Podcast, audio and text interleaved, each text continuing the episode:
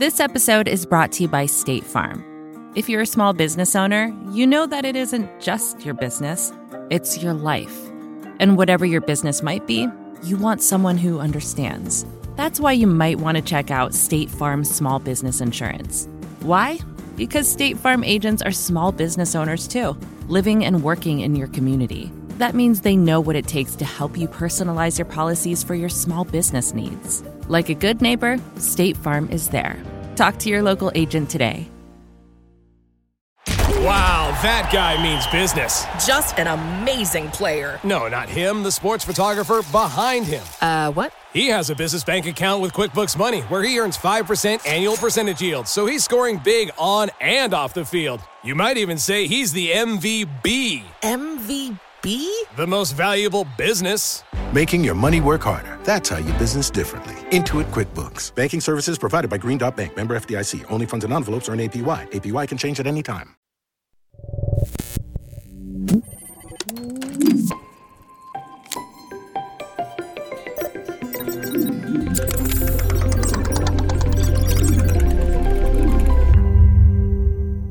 This is Unexplainable. I'm Noam Hassenfeld here with our senior science reporter, Brian Resnick. And Brian, as always, we're here to talk about an unanswered scientific question. Yeah, I actually have this really huge, kind of uncomfortable unanswered question. Okay. And it's how much of psychology is wrong? Do we have do we have reason to assume that tons of psychology is wrong? Uh, yeah. So, okay. 10 years ago, researchers started to notice and to really get, you know, worried about some really rotten things going on at the core of a lot of psychological research. It led them to really question and rewrite a lot of assumptions. And since then, there's just been this like kind of huge fight. It's really a crisis. Scary. Okay. Where, where do, where do we start here?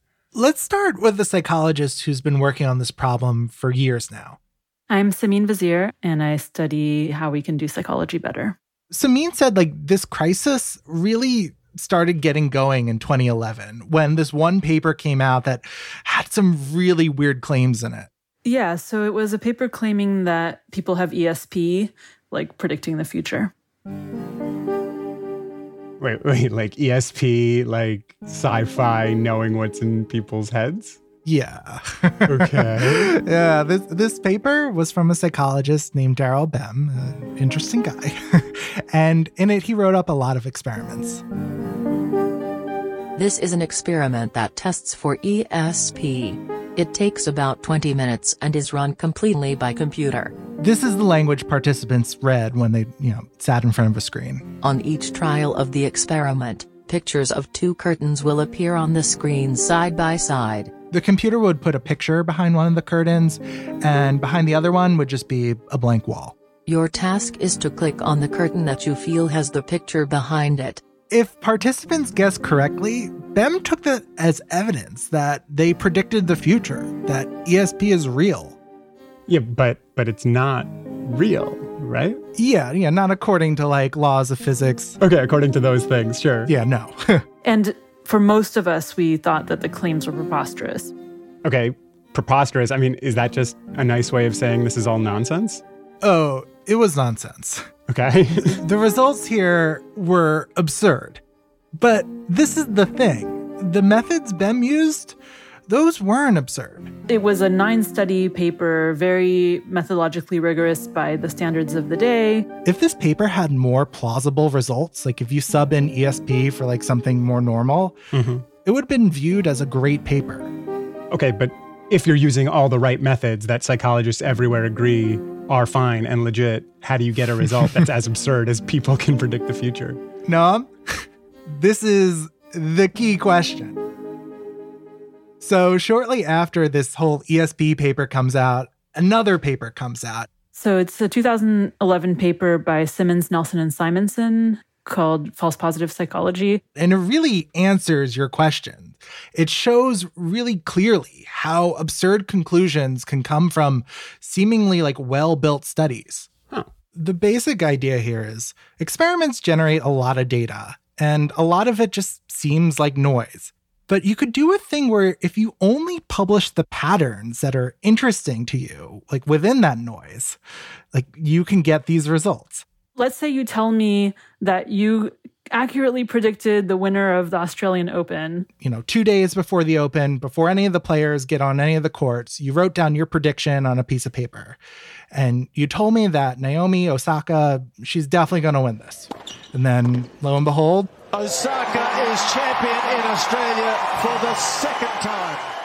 If I know that's the only prediction you made, I'm going to be much more impressed than if you had 50 other pieces of paper dated the same date predicting 50 different winners of the Australian Open. Yeah, like one scenario is a real prediction and the other one is just you have a bunch of guesses and obviously one of them is going to be right. So it's relevant to the reader to know what else you tried, to know how many times you had to try in order to get this beautiful result.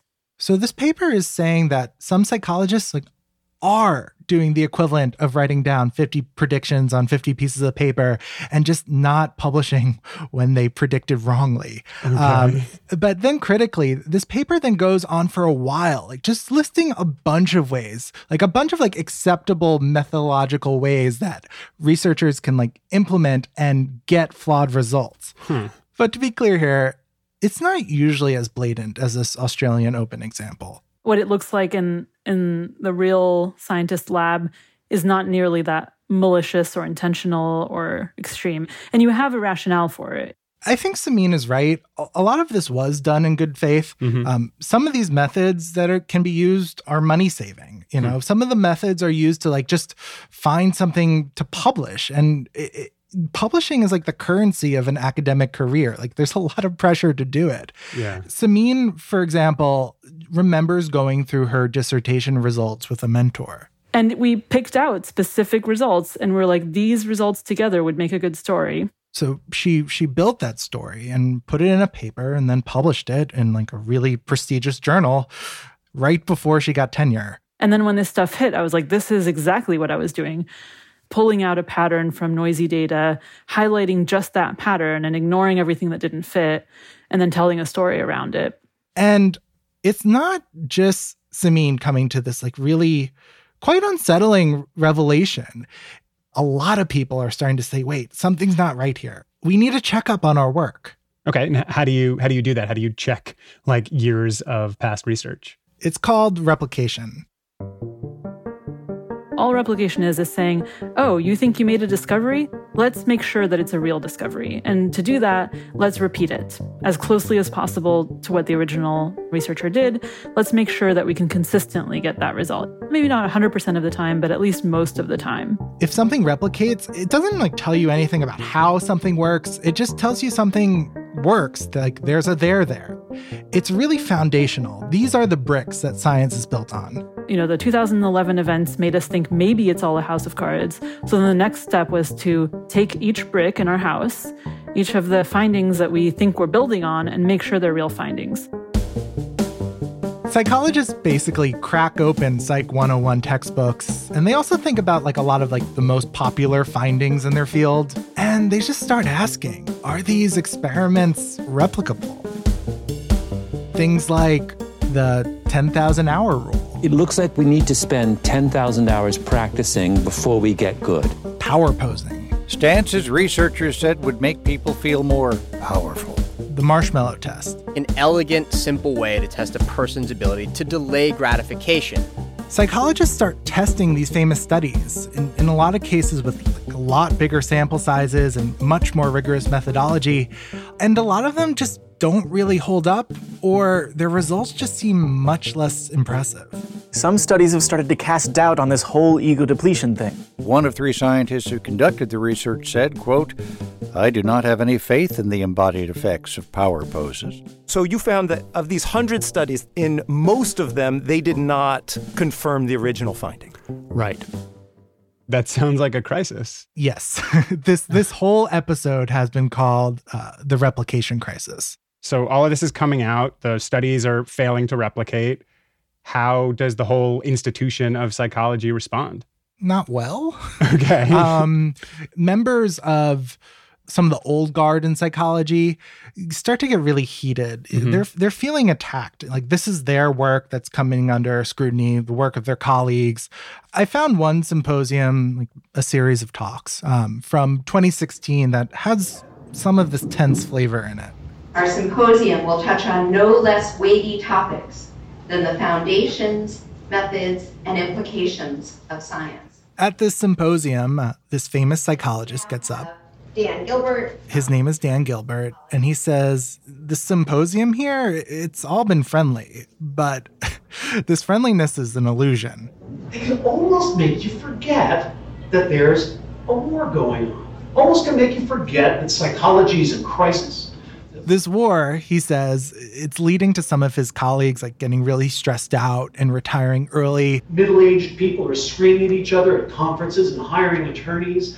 And he, he directs some of the blame to just young people and their attitudes. Today, it seems to me, young psychologists are remarkably unkind, self righteous, intolerant, jealous, petty, and snarky. This summarizes a lot of the pushback I've heard to this replication crisis that it's really about tone, that people are just being really rude about it in public. But it can't just be about tone, right? It seems kind of weird to say psychology is falling apart, but you all could be nicer about it. I guess I'd say some people think it's overblown, but actually, in the years since this symposium, more and more researchers are agreeing this is a real problem. Simine says, as they do this big roundup, as they check the bricks of their foundation that their science is built on, they find that maybe 50% of psychology papers replicate. That's not a house. You can't build a house. You can't extend on a foundation where less than half of it is real. this isn't an authoritative number. Like, very genuinely, we just don't know how many studies meet this basic test. You know, there's just been a ton published. That'd be a lot of, to check up on. Um, but this 50% number is like realistic enough to be scary. So does that mean that 50% of psychology is wrong?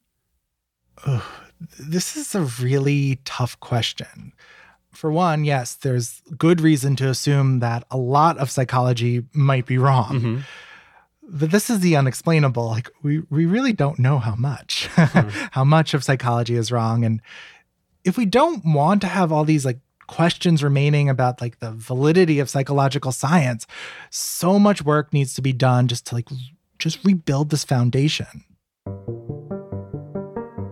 How do you do that? How do you rebuild an entire institution? I'll introduce you to someone who's trying uh, after this break.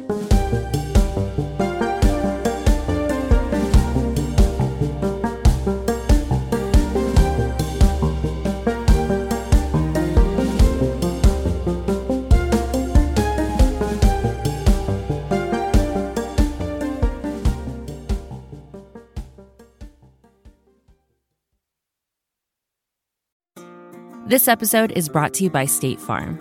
You've heard it before. Like a good neighbor, State Farm is there. But it's more than just a tagline, because State Farm agents are small business owners themselves who live and work in your community. And if you're in the market for small business insurance, who better to work with than an agent who understands what it takes? State Farm agents can help you create a personalized insurance plan that fits your small business needs and budget. Talk to your local State Farm agent today about small business insurance. Like a good neighbor, State Farm is there. Wow, that guy means business. Just an amazing player. No, not him, the sports photographer behind him. Uh, what? He has a business bank account with QuickBooks Money where he earns 5% annual percentage yield, so he's scoring big on and off the field. You might even say he's the MVB. MVB, MVP? the most valuable business. Making your money work harder. That's how you business differently. Intuit QuickBooks. Banking services provided by Green Dot Bank. Member FDIC. Only funds and envelopes earn APY. APY can change at any time. Unexplainable. We're back. Brian, in the first half of the show, you were talking about how maybe 50% of psychological research has been called into question over the last decade. It's all part of something called the replication crisis. So, where does psychology go from here? Yeah, there there are a few directions, and one really interesting one is from this guy, Chris Chartier. I'm an associate professor of psychology at Ashland University, and I'm a social psychologist by training. Chris's story also starts in 2011. He read the Bem paper and he read the methods paper, and like Simine, it made him wonder about his own work. And I even asked him, like, when you looked, did you think any of it was bogus? Yes. Um, bogus, dude. Maybe that's the uh, wrong word, but like, did you like? Yeah. Did you? Flawed. Yes. yeah, yeah. Or was reported incompletely or selectively against, in spite of my best intentions. I would say yes. Chris did see these problems in his own work, even though it hurt a little to look. And he also saw these problems in the field of psychology. And he started attending these conferences where a lot of people were talking about replication. And then in 2017, he really he had this epiphany. Do you remember the great American solar eclipse? the first total solar eclipse of the century, all across America, an unforgettable moment. Sure, I remember well. Had my paper paper glasses. Eclipse glasses are very good, except for driving. So, a few days after the eclipse, Chris wasn't wearing his eclipse glasses, but he was driving. He was he was driving to go mountain biking, and he was thinking about the eclipse and just feeling jealous. Yeah, physics envy. That's the like Freudian phrase that you could toss in there, I, I suppose. You started to think about like what led to this moment. Mm-hmm. How much physicists and astronomers had to know about the solar system and how right they had to be and how precise they had to be to predict an eclipse. Like they allowed us to have this grand moment together. And then he just thought about his own field, psychology. They do not have this precision. Then I, I took this three hour mountain bike ride out in the woods, spotty cell service. It's a great place, time, setting for me to think. And the contours of this um, idea that emerged as the psychological science accelerator started to take shape. Sorry, the what? yeah, the psychological science accelerator. This is Chris's idea to make psychology precise, like eclipse level precise. On the drive home from that mountain bike ride, I recorded an audio memo to myself. Oh, it would be a real trip to listen back to my audio memo. Please tell me you got this voice memo, Brian. Oh, I have it. Um, blog post building a CERN for psychology. Make the pitch that Chris wants to imitate CERN, which runs this huge particle collider in Europe. And Chris is starting to get a little technical here a distributed laboratory network. But the gist is that he wants to fix psychology's crisis by bringing together lots and lots of researchers from all around the world and form this like one big testing squad. so he he gets home from his bike trip and he he just starts on this. So I'm still in my bike shorts because um, I was like too frantic to shower he writes this blog post, like this kind of m- mini manifesto of like this dream he has, and he puts up a sign up sheet. And you know, as as a young researcher does, he puts it on Twitter. really, it was a classic um, academic viral experience. I always put the academic qualifier on there, like. I think the tweet was retweeted like 30 times, and I was like, oh my God, Kim, I'm famous. Um, we made it and so like the yada yada yada here is that now there are more than a thousand researchers in this big network and they come from more than 70 countries all around the world. It switched from like this is a cool idea maybe 10 people will do it with me very quickly to like we really are going to do this thing. Okay that seems like a like a great idea. You know lots of people all over the place working together. How does this actually solve the problems at the core of psychology though Yes, there are a few things here. One is that they're going to do huge experiments, bring together lots of people, have huge sample sizes, okay. internationally, you know, test things around the world. Mm-hmm. Uh, but the the kind of main, like the key ingredient here is called pre-registration. Pre-registration. Yeah. Remember that this whole big problem starts with researchers just tweaking things as they go along. Mm-hmm. So pre registration cancels that. Um, it's basically before a researcher does anything, they write something down. It's like a recipe for a study.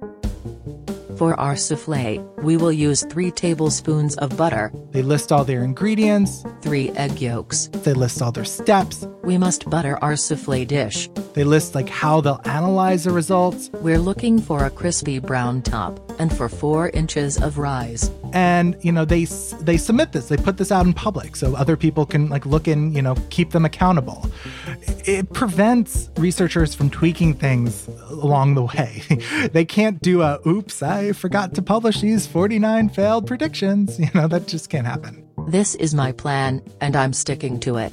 Couldn't you just still tweak the recipe and just kind of keep it quiet? i asked chris the same question Yes, you you could still do that, but it, it clearly makes that fraudulent. okay, fair, fair.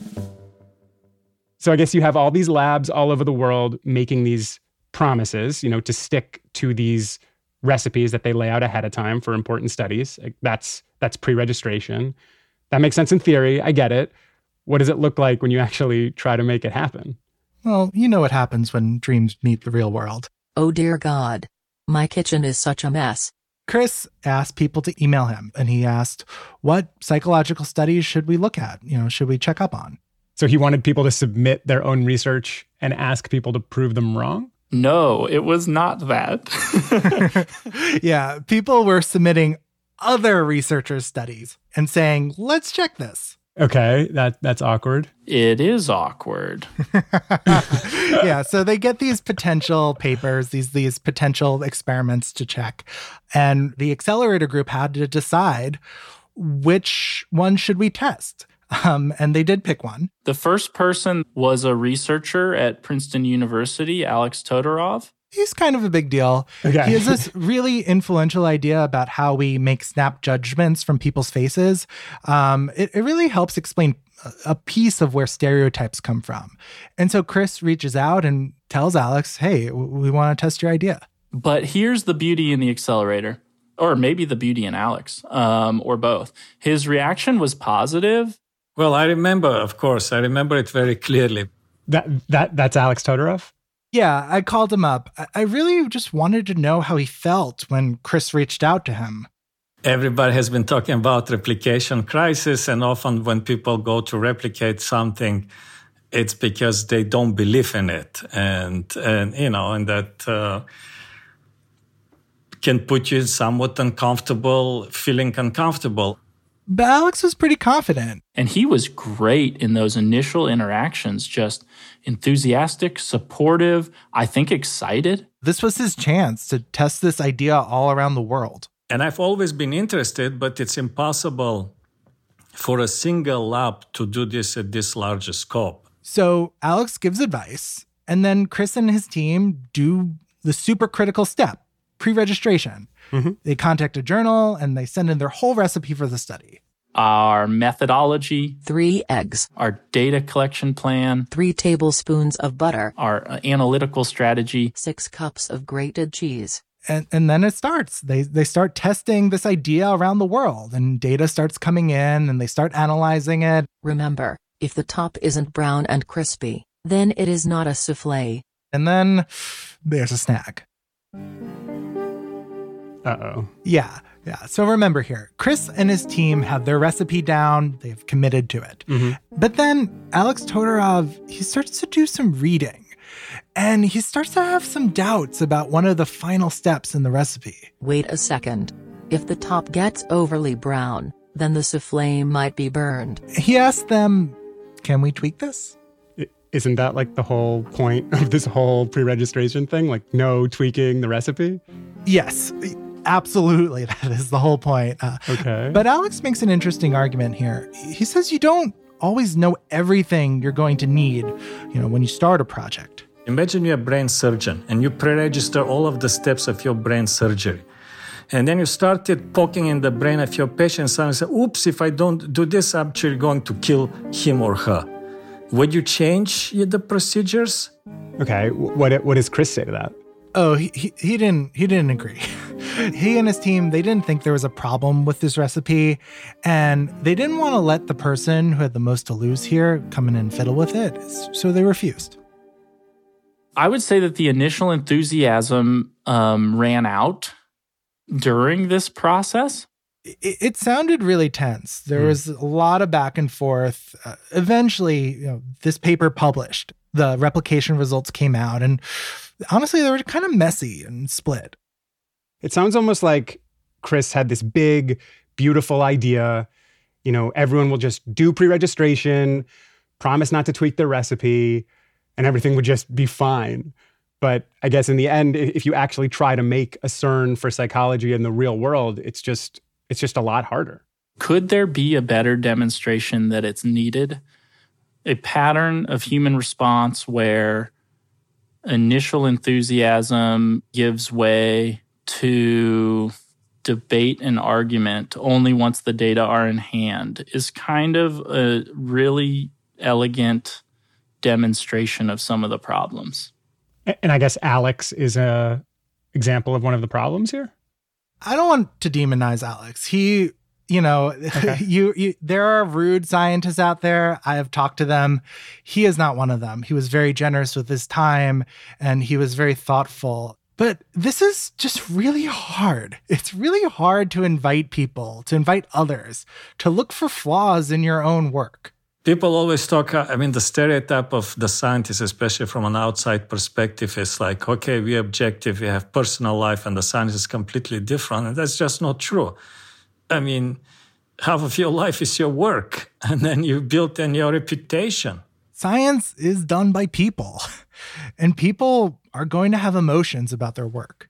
It sounds like the method to fix psychology is really, really complicated and difficult. And it's going to take a long time, and tons of people are going to burn out.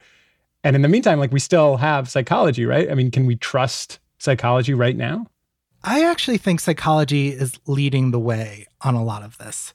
These problems we've been talking about with like cherry picking data and like the need to publish at all costs, this exists in other fields of science.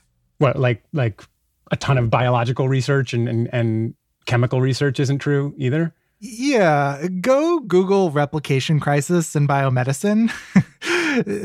There's one there. It's just less well documented. Uh, psychology is really paving a path forward here. And right now, we don't have to throw out everything in psychology. We have learned things. There are there are studies that replicate. But good science is a gift we give to the future. So we have to get it right. If you can just marginally improve the way we collect and analyze our data and draw conclusions from them, there are untold future human beings that can benefit from that tiny advance. You don't have to answer all the questions today. It's good enough to make incremental but lasting progress on how we ask those questions. And if psychology can find a way to make those incremental changes, maybe other fields can replicate their success.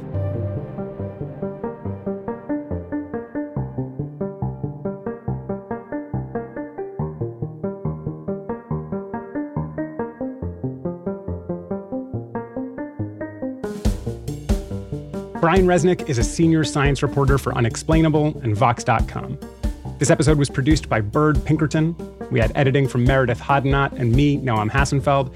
Liliana Michelena did the fact checking, Hannis Brown did the mixing and sound design, I wrote the music, and Liz Kelly Nelson is the editorial director of Vox Podcasts. For more about the Accelerator and their plans for the future, check out our newsletter. You can sign up at vox.com slash unexplainable, and as always, you can find a link to subscribe in our show notes. And while you're over at vox.com slash unexplainable, we've got something new for you over there. In case you want to share any of our past episodes with kids or students, episodes that have curse words in them, check out our site for a link to clean versions of past episodes. And also, email us. We love reading emails. We're at unexplainable at vox.com. Unexplainable is part of the Vox Media Podcast Network, and we'll be back in your feed next Wednesday.